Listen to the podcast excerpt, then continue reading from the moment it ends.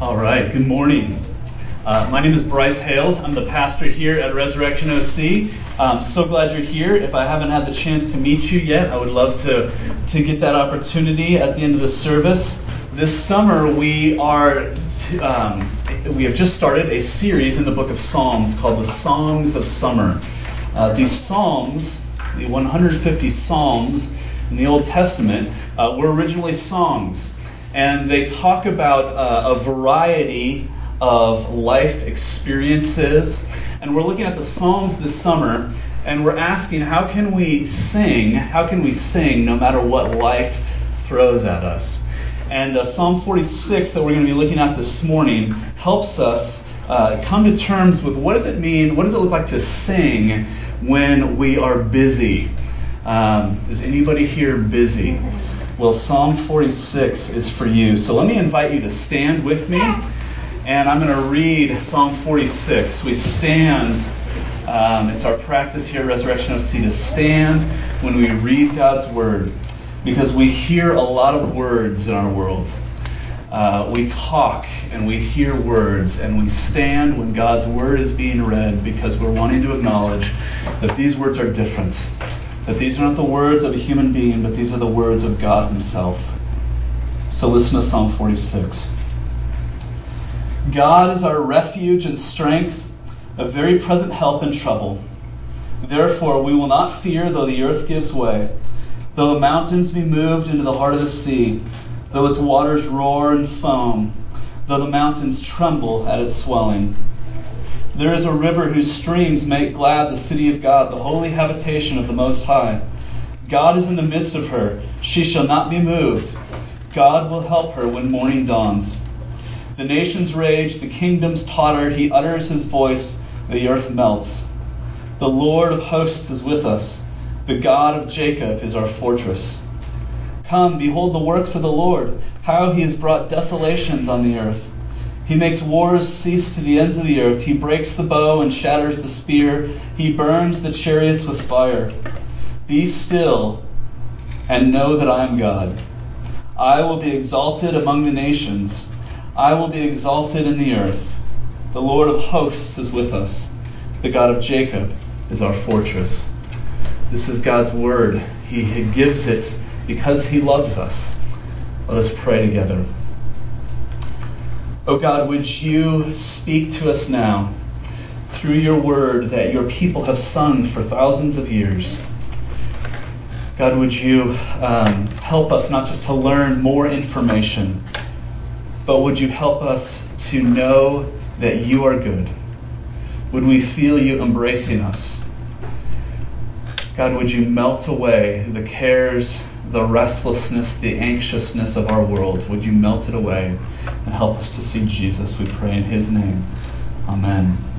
You may be seated, please.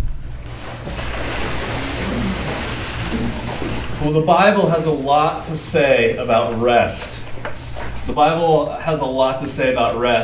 Jesus said, "Come to me, all you who are weary and heavy laden, and I will give you rest." Rest is one of the 10 commandments. The kind of the big 10. I was talking to a guy last week, or a couple weeks ago. He was telling me, I grew up, I went to church every week. Now that I'm an adult, I'm not really a religious person. But I live by the 10 commandments. He's saying, I don't really get carried away with all the details, but the big 10, I just kind of, I know that there's a God, and I try to live my life by the 10 commandments. I said, "Oh, what about the fourth commandment?" He looked at me with a blank stare. He said, "The fourth commandment, honor the Sabbath." What a commentary on our world that somebody could be undone by being asked, "Well, do you rest?" The fourth commandment, one of the big 10, God says, one day out of 7, my people are going to rest. God says we need rest to be fully human. Why does God say that? Do you remember the opening chapters of the Bible? It says that God created, and it was good, and it was good, and it was good, and it was very good. And God created the heavens and earth in 6 days, and on the 7th day, he rested. Now, why did God rest? Well, creating the heavens and the earth is a lot of work, right? Surely he must have been tired. He just needed to check out. He needed to go down to Mexico for a long weekend, right? No, God doesn't get tired. Why did God rest? Not because he was tired, but because he was done. He worked and it was finished. And so he rested. Throughout the Bible, God tells us that we need rest, that we are not fully human without rest. And we need to hear it because we are busy, running around, crazy, frantic people. Nothing defines the day and age that we live in as much as our busyness. I talk to people all the time who say that they're busy. When you ask somebody, how are you? There's only one acceptable response. Busy. I'm fine, but busy. If somebody doesn't say they're busy, it's like, what's wrong with this guy? Why isn't he busy? What a non-contributing zero. What does he... Get with it, man. Why aren't you busy? We're busy people. We live in a chaotic world. Somebody asks us how we're doing, we say we're busy. It's a boast disguised as a complaint.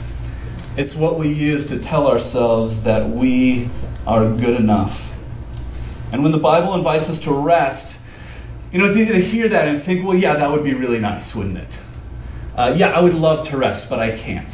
I have kids, I gotta work, I live in one of the most expensive places in the world to live, I gotta work.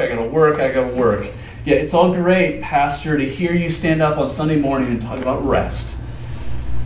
I wish I could do it, but I just can't. I've got so much to do. I can't rest, I don't have a choice.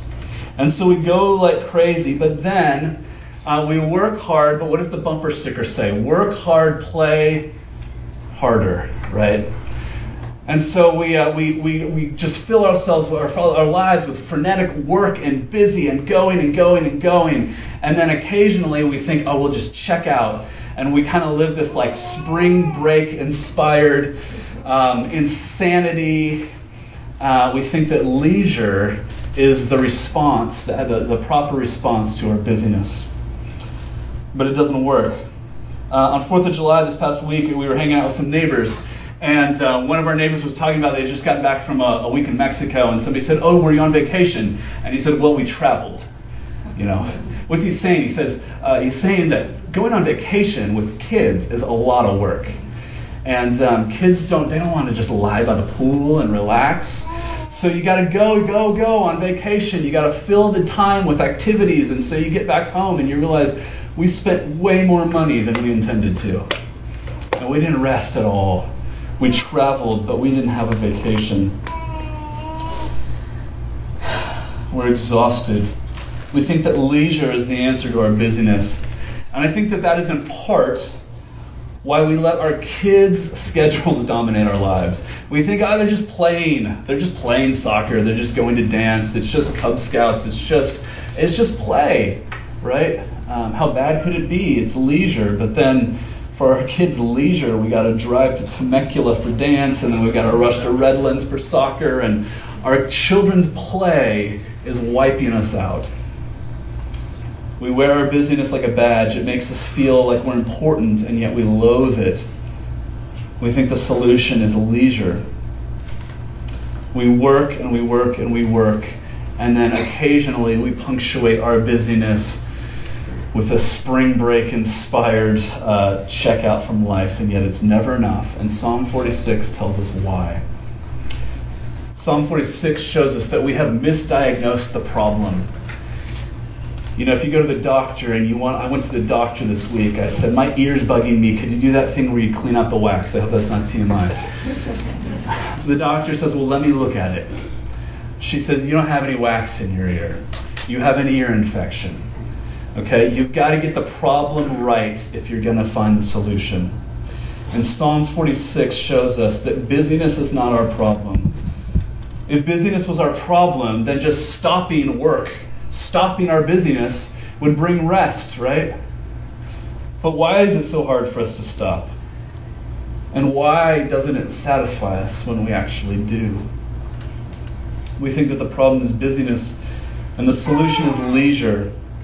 But the problem isn't busyness, it's restlessness. Busyness is is circumstances external to ourselves, but restlessness is something that happens in our hearts. If you want a cure, you've got to get an accurate diagnosis. Chaotic busyness, punctuated by occasional moments of lavish leisure, will never give you rest. They will never bring you satisfaction. They will never satisfy our inner restlessness. You know, people who study sleep patterns say that it takes time to develop deep sleep. Think about it like this. You could take 8 one-hour naps a day, and how would you feel? You'd be a wreck. You could take 15 one-hour naps a day, and it wouldn't matter. It takes 90 minutes to get into REM sleep. It takes time to really rest.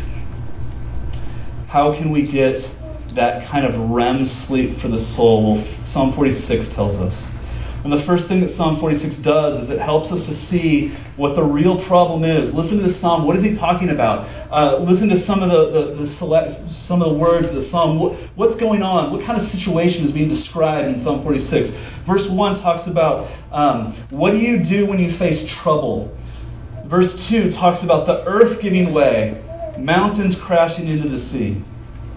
In verse 3, it says the waters roar and foam. As we read further, the nations rage, the kingdoms totter, wars ravage. What is it talking about? It's talking about a world that is deeply, deeply troubled. What it's saying is we live in a world that is deeply, deeply chaotic. It's talking about a deep restlessness. What it's talking about is living in a world where the future is uncertain, where our jobs are uncertain, where the future of our families is precarious, where the future of our country is unknown. It's talking about living in the midst of busyness and restlessness and deep uncertainty. It's a world that we know really well, don't we? We tend to think that we are unique. In the 21st century, that we are more busy than people have ever been. And there's some justification to that. One of the big things that we face is just the reality of job insecurity and wage disparity. There was a time when if you got a job, you could be pretty well guaranteed that if you put in the time, that job would be stable and secure, and it would cover your family's needs. But that's no longer the case, is it? It used to be that the CEO, the highest paid employee in a company, made about 10 times what the lowest paid person in a company made. Now, statistically, the highest paid person in a company makes about 250 times more than the lowest paid person in the company. What does that do to us? Well, it puts both people at both ends of the spectrum, and everybody in between, there's an additional burden on us. The person at the low end of the spectrum now has got to work 2 or 3 jobs part-time just to make ends meet. But the person at the upper end of the spectrum has got to work ridiculous hours, nonstop, never take a break. Why? Because how can you justify that kind of compensation? The nature of our jobs has changed. Technology has changed the way that we work. It used to be that when you left the office, there wasn't really much you could do at home. Now it's almost impossible to get away from work. I was reading an article that was written a couple of years ago, and it was talking about, oh my gosh, technology is overwhelming us, and my Palm Pilot, It's like, my Palm Pilot? Like, the Palm Pilot is the technological problem in our world. No, we cannot get away from it, can we? We cannot get away from it. Situations outside of ourselves, the world that we live in, makes us feel incredibly busy, but there's something that's also happened within us.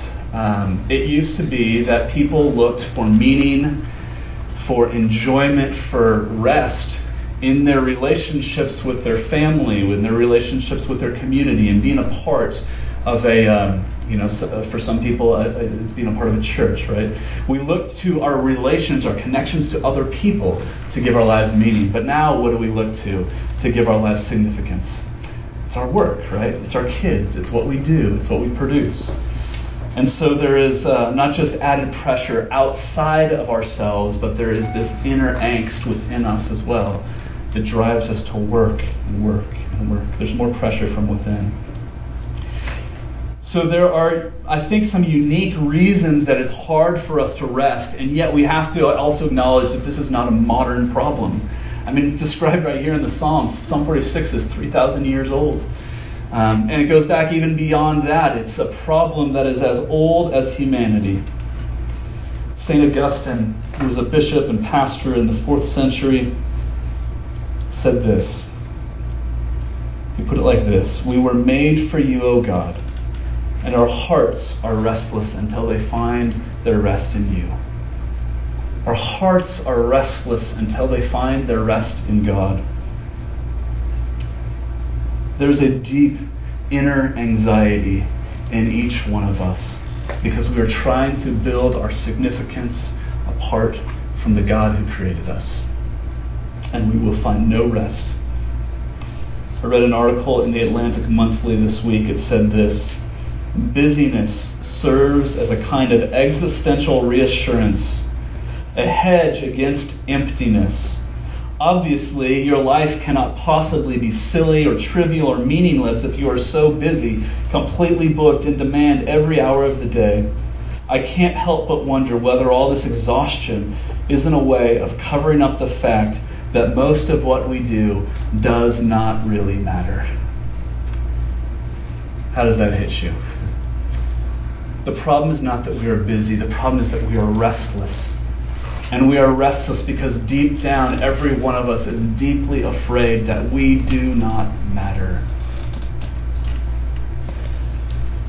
So what do? Well, we just do something.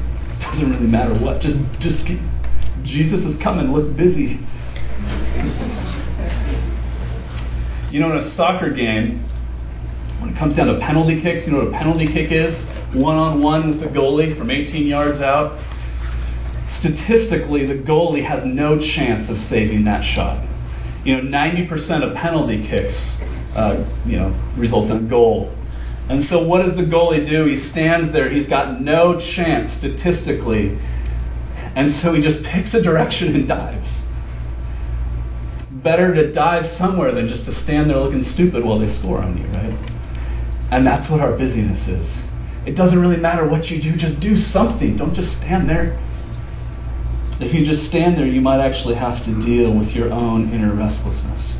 We work because deep down, each of us is afraid that we don't matter, that we are worthless, and so we kick against it. We are determined to prove that we matter, and so we work.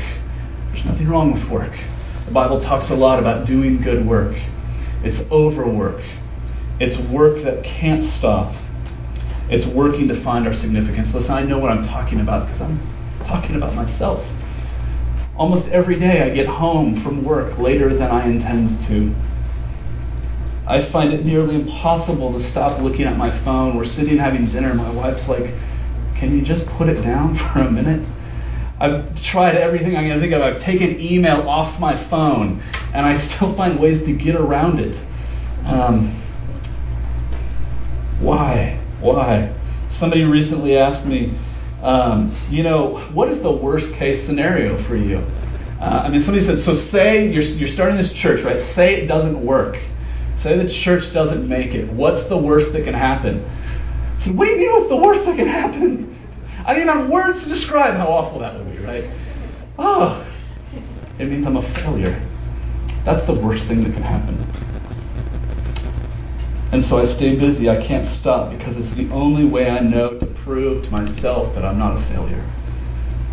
What did Rocky Balboa say? The old movie. Why did he have to go the distance against Apollo Creed? So he could tell himself that he's not a bum. We work to quiet the restlessness in our souls by covering it with our accomplishments, and it will never work. When we work to cover the quiet inner murmur that tells us that we're not enough, we are turning our back on God, and we will be restless. And let me just say this. For no one is this more true than for religious people. Religious people are people who say, I have got to have the favor of God, so I better get to work. And we think if we do the right things, if we work hard, if we are good, that God has to bless us, that God has to reward us. And it's never enough. And so religious people are people who are always trying to do more, always working. We can never rest. There is no rest for the religious. Listen, Christianity is not a religion. Christianity is the end of religion. Because look at what it says in verse 10. Be still, and know that I am God. Religious people are people who think that if they know enough, that God has to reward them. Religious people are people who know that there is a God. Surely there's a God. He's out there somewhere. He's not really that happy with me. I better get to work. But a Christian is a person who doesn't just know about God, but knows God. A Christian is a person who knows God, and so he or she can be still. Do you actually know God? You know, the busyness of our lives would indicate the answer is, you know, maybe not. Busyness is not the problem. Busyness is a symptom. The problem is our own inner restlessness, our longing to know that we are enough. So what's the solution? Well, I'm going to tell you, Psalm 46 lays out the solution. But I feel like before I tell you the solution, I need to say this. I'm pretty sure that half of you aren't even listening to what I'm about to say. You're not. Half of you are convinced that what I'm about to say won't work for you. And so you're going to sit politely, and you're going to leave, and you're going to go back to the busyness, and you're going to be like, that was weird. Whatever. Because you think I'm going to tell you that you've just got to stop.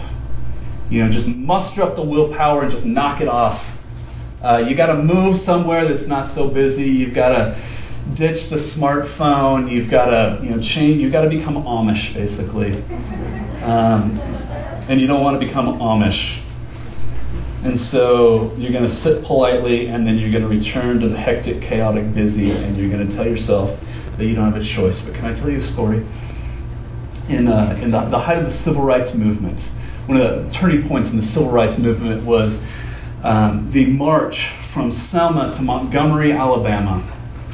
And the protesters marched 54 miles from Selma to the state capitol in Montgomery. And it was hot, and it was long. And because of that, the organizers had arranged a bus to come along and pick people up who had started off on this journey and couldn't make it.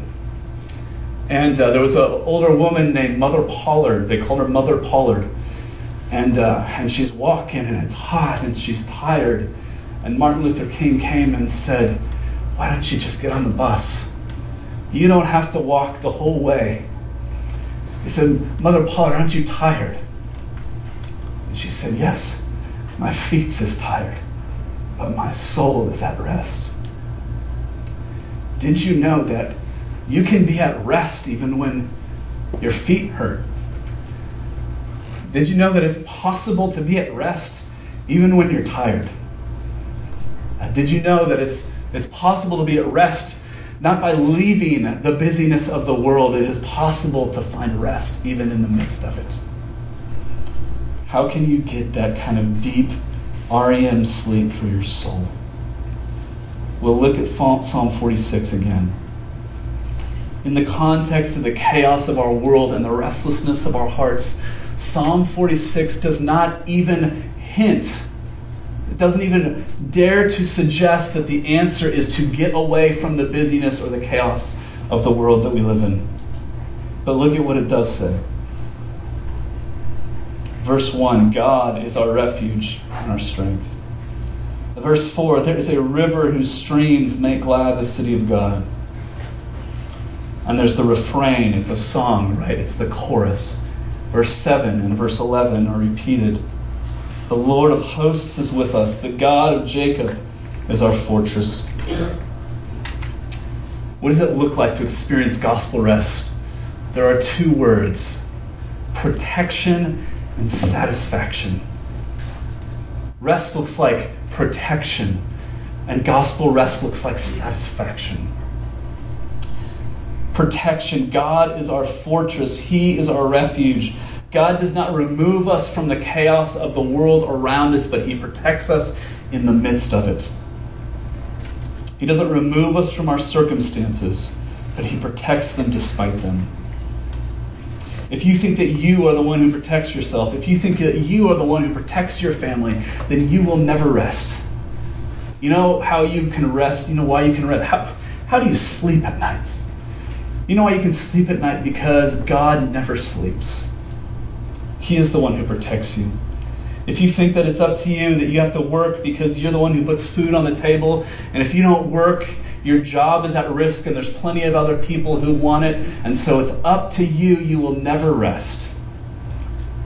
And Psalm 46 comes and says, you don't protect yourself. You don't protect your family. God is the one who provides for you. He will not let you down. He provides for you. He protects you. He is your refuge.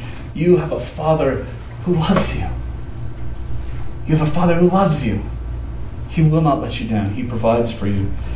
This week, some of you saw this. We put this on social media on the 4th of July. My daughter, some neighbors got this inflatable water slide. It was awesome. And 3 of my kids went down at the same time, and my daughter ended up at the bottom of the pile and split her lip open. And so we spent some time at urgent care on the 4th of July. And my daughter's 3, and we go in there, and she's scared, and she's anxious, and she doesn't know what's going on. And so I sat down on the chair, and I just held her. And I sang in her ear as the doctor stitched her up. She just got calm. She relaxed. She was fine. Why? Because she has a Father who holds her. She has a Father who cares for her. Do you know that you have a Father who protects you? You'll only be still when you know Him. Religious people can never be still. Only those who know God can rest. You can find solace in the midst of the chaos of life. You can know rest for your restlessness because it's not up to you. God cares more for you than you care for yourself. Do you believe that? God doesn't want you to starve. He doesn't want you to go broke. He provides for you. He protects you. He is your protector. Rest looks like protection. But the other thing we see here is that rest means satisfaction. There is a river whose water makes glad the city of God. There's a water that quenches our thirst in the parched and dry desert. There is a river that brings satisfaction, that quenches the thirst of that inner longing. I heard about a group of pastors who were at the Rose Bowl in Pasadena to hear the Rolling Stones play. This group of pastors, and they're there watching the Rolling Stones, and there's 85,000 people at the Rose Bowl to watch the Rolling Stones. And one of the pastors looks to the other one and says, you know, there's 85,000 people here in Pasadena. You know, this Sunday in every church in Pasadena, there will not be 85,000 people gathered to worship God. He said, why do you think 85,000 people aren't interested in coming to church this Sunday? And the other pastor kind of paused to think about it. And as he thought about it, Mick Jagger began to sing, I can't get no satisfaction. I can't get no satisfaction. And I try and I try and I try and I try. We are looking for satisfaction and we cannot get any. This is so silly, this is so stupid, but almost every night I stay up way too late watching videos on YouTube that just don't matter. And my eyes start to droop, and I'm like, why? I should go to bed, but I'll just, one more. Why? Why can't I just close the screen? Because something in me thinks that I'm going to miss out on the thing that will finally bring satisfaction. We can never rest because we're afraid of missing out on the thing that will finally satisfy. What if I actually rest and I miss out on something great? You know, that's why we're so busy. That's why we can't say no. What if we miss out? I can't get no satisfaction. But the rest of the gospel promises this. God will satisfy your every longing. There is a river that makes glad the city of God. What the city of God is the people of God. There is a river that quenches the thirst of our inner longing. It will satisfy. The promise of gospel rest is this. For Christians, it is impossible. It is impossible to ever look back on your life and regret what you missed out on. Okay, does that mean you will never miss anything? Of course not. You will miss things, but you will never look back with regret and saying, I missed out. The love of God will overwhelm your sadness. The love of God will outshine that thing that you think will give you pleasure. The love of God will fill your life with significance and imbue every moment of your life with meaning. God will be more faithful than any friend, any lover, any relationship. The love of God brings more comfort than a bigger house. Those who are in Christ will never look back with regret at having missed out, because the rest of Jesus is the only thing that can bring lasting satisfaction. That's the good news of the gospel. God wants to satisfy his people. Now you might think, well, that sounds really great, but how do I actually know that that's true? I mean, that'd be nice if that was real, but how do I know that's real? Well, you know it's real because of the cost. You know it's real. What is it? Because of what it cost God to satisfy you. You know it's real because what it cost God to protect you. What is the cost of your protection and your satisfaction? It doesn't cost you anything. But it costs God everything. On the cross, we see what it costs God to give us rest. On the cross, Jesus doesn't get protection. He gets stripped naked. He gets humiliated. He gets tortured. He gets killed. He gave up his life to protect you from anything that this world can throw at you. He gave up his life to purchase for you a life of significance. He paid the debt that you owe God. The cross means that you are utterly safe because of the price that Jesus paid for you. But the cross also shows us the cost of satisfaction. On the cross, Jesus cries out, I thirst. He is unsatisfied. He is utterly unsatisfied, hanging on the cross. He is abandoned by the world. He is abandoned by his friends, and even God himself turns his back on Jesus as he hangs on the cross. He is utterly unsatisfied. Why? What you're seeing is what it costs God in order to bring you satisfaction. The cost that Jesus paid is the guarantee that God will never turn his back on you. It's the price he paid to ensure that you will be satisfied. In every moment of inner restlessness, look to the cross. Look to the cross and see Jesus taking your fear, your doubt, your shame, your humiliation, your longing upon himself. On the cross, we see the price that Jesus paid, giving up his very life to give you rest. You have nothing to fear because Jesus has taken upon himself the worst thing that could ever happen to you. You'll never truly rest until you know that. You know, no vacation will bring lasting satisfaction until you know the rest that Jesus bought for you on the cross. You will never quiet the inner longing of your heart until you know the love of God as he has made it clear to you in Jesus. That is what you need if you're ever going to rest. There is inner work that God needs to do in each one of us if we are ever going to find rest, if we are ever going to be still. Okay, but what should we do? Okay, how should we actually rest? If leisure is not the solution, what does gospel rest look like? Well, the first thing, you have to know that inner rest, that Jesus lived and died and rose again for you, or you will never know peace. But once you know that peace, there are three things that I want to tell you that will enable you to find rest in life. But before I tell you what you are, what they are, these kind of external practices that will allow you to rest, I just want to warn you that as soon as I tell you what you are, what they are, you are going to be disappointed. I don't have any magic, secret answers. But let me tell you this story. I read this article in 2011. The Customs and Border Patrol, in an effort to stop the influx of drugs from South America, Mexico, into the United States, the Customs and Border Patrol built a fence on the U.S.-Mexico border in Arizona. This was before the president said anything about building the wall, so please don't send me anything pro or con. I don't care what you think about the fence, okay? This was before that.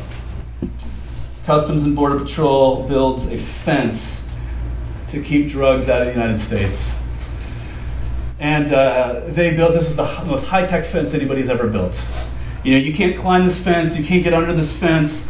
This fence has got motion sensors, it's got video cameras, they can monitor it from headquarters. They don't even have to be there, and this fence is so amazing that it will do its thing.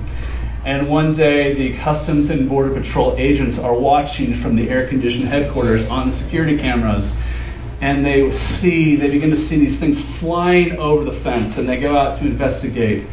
And 50-pound bales of marijuana are flying over this fence, and they go out there, and on the south side of the border, drug smugglers have brought out a catapult, and they're launching bales of marijuana over this fence. The most high-tech fence money can buy was defeated by ancient technology. So let me give you some low-tech solutions to your high-tech busyness problem. Okay? I want to offer you some low-tech solutions to the frenetic busyness that technology and everything else brings into our lives. And the first thing is this is not rocket science, but you just have to take time off. Whatever it is that you do, just stop doing it. The Bible lays out the pattern of one day in 24 hours a week. God has said, my people are going to be characterized as people who can rest. The Israelites were the first people in human history to take a day off. They'd been slaves in Egypt for 400 years, and God brought them out. They hadn't had a day off in 400 years, and God brought them out and said, okay, here's what I want you to do. Every week I want you to rest. Just stop working. You need unstructured time. You need times of sheer inactivity. Let me just say this. If you're an introvert, it means you need alone time. Or let me put it like this better. If you are married to an introvert, your spouse needs alone time. I could say a lot. I'm an introvert. I could say a lot more about that. You know, go fishing, go hiking, but if you're a park ranger, don't do those things because that's work. Go to the beach, but if you're a lifeguard, don't go to the beach. You need time where you're just not doing anything. But secondly, you need worship.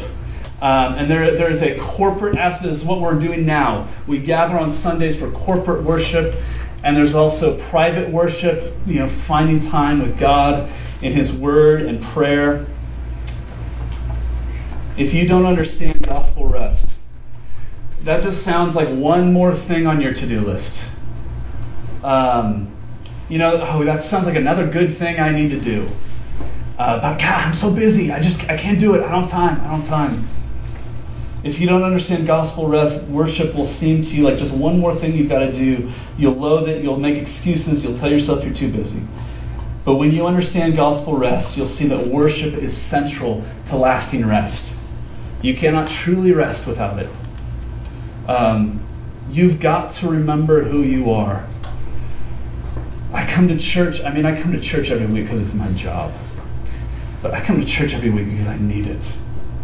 This is the only place where you hear the truth about who you really are. I mean, I know that sounds like a ridiculous statement, but think about, moms. Mom, why is there no food in the house?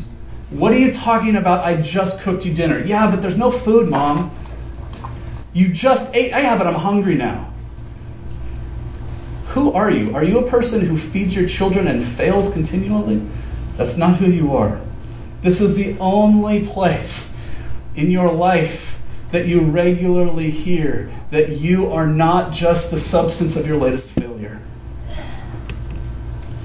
Church is important. Church is not less important than a previous time when people weren't as busy. It's more important because it's the only place in the world that we live in that says you are accepted, you are loved, you are cared for. Gospel rest comes from joy in what God has done, and worship is necessary to remind us what God has done for us. I need to stand up here and listen to myself. I'm so glad that God called me to be a pastor because I don't think I would spend the time studying God's word if I didn't have to. I need the regular reminder that rest comes from joy in what God has done for me. Worship enables us to lift our gaze off of ourselves and our busyness and our troubles and our whatever is going on in our lives and remind us that there is a God who loves us and who cares for us. Thirdly, finally, this is the last thing I'm going to say. Gospel rest means at some point you're going to miss something. Okay, I know I said earlier that gospel rest means you will never look back on your life with regret over what you missed out on. But there is a difference between missing out and missing things. At some point, if you're really going to take rest seriously, if you're going to find real rest, you're going to have to miss something. You're going to have to say no. You're going to miss out on some source of income, some potential client, maybe some promotion. You're going to miss out on time with somebody. You're going to miss out on some experience that from the outside promises to be awesome. Right? You're going to miss out. Not lastingly, but you're going to have to miss something. You're going to have to risk falling behind. Maybe God will let you fall behind. Maybe he won't. You're going to have to risk it. But the final word won't be regret. It will be satisfaction. It will be rest. We live in a world that says, you can have it all. The reality is we can't. We know we can't. You cannot do everything. We have to learn to say no. But when we learn that the problem in our life is not busyness, it's restlessness. And the solution isn't therefore leisure, but it is gospel rest, knowing that God is the one who has worked for us, then we can rest, then we can say no without fear of regret. We live in a world that says it's all up to you. Our hearts tell us that if we can just hold out a little bit longer, isn't it what every one of us thinks as we work and we work and we work? I'm 6 months away from it just getting, it's going to be fine in 6 months. And 6 months comes and goes and it's never enough. It's like the Killers song, When you can't hold on, just hold on. That's like the most depressing lyric I can think of. You just said I can't hold on, but just white knuckle it out. The invitation of gospel rest is to open our hands and let go. And the promise of the gospel is that when you open your hands and let go, that your life will not spiral into the free fall that you fear, but that you will find yourself held by the one who has worked on your behalf. He holds you, he protects you, he satisfies you, and he loves you. Let's pray. God, we are busy, frenetic, chaotic, anxious people. We live in a world that says we only have value if we're busy. But God, the problem is worse than that. We aren't just busy, we're restless. And so God, I pray that this morning that your word would sink in, that it would speak louder than the words we hear all around us that say, satisfy that restlessness by what you do. God, would we hear your voice above the clatter, the noise, the chaos, inviting us to rest. Maybe as we've Listen to these words in the last few minutes, maybe as we sing these last few songs, God. Would you satisfy us? Would you show us that Jesus is enough? He has bought our rest. Would you do that, God? We cannot do it ourselves. Would you help us to be still because we know that you're God? In Jesus' name we pray. Amen.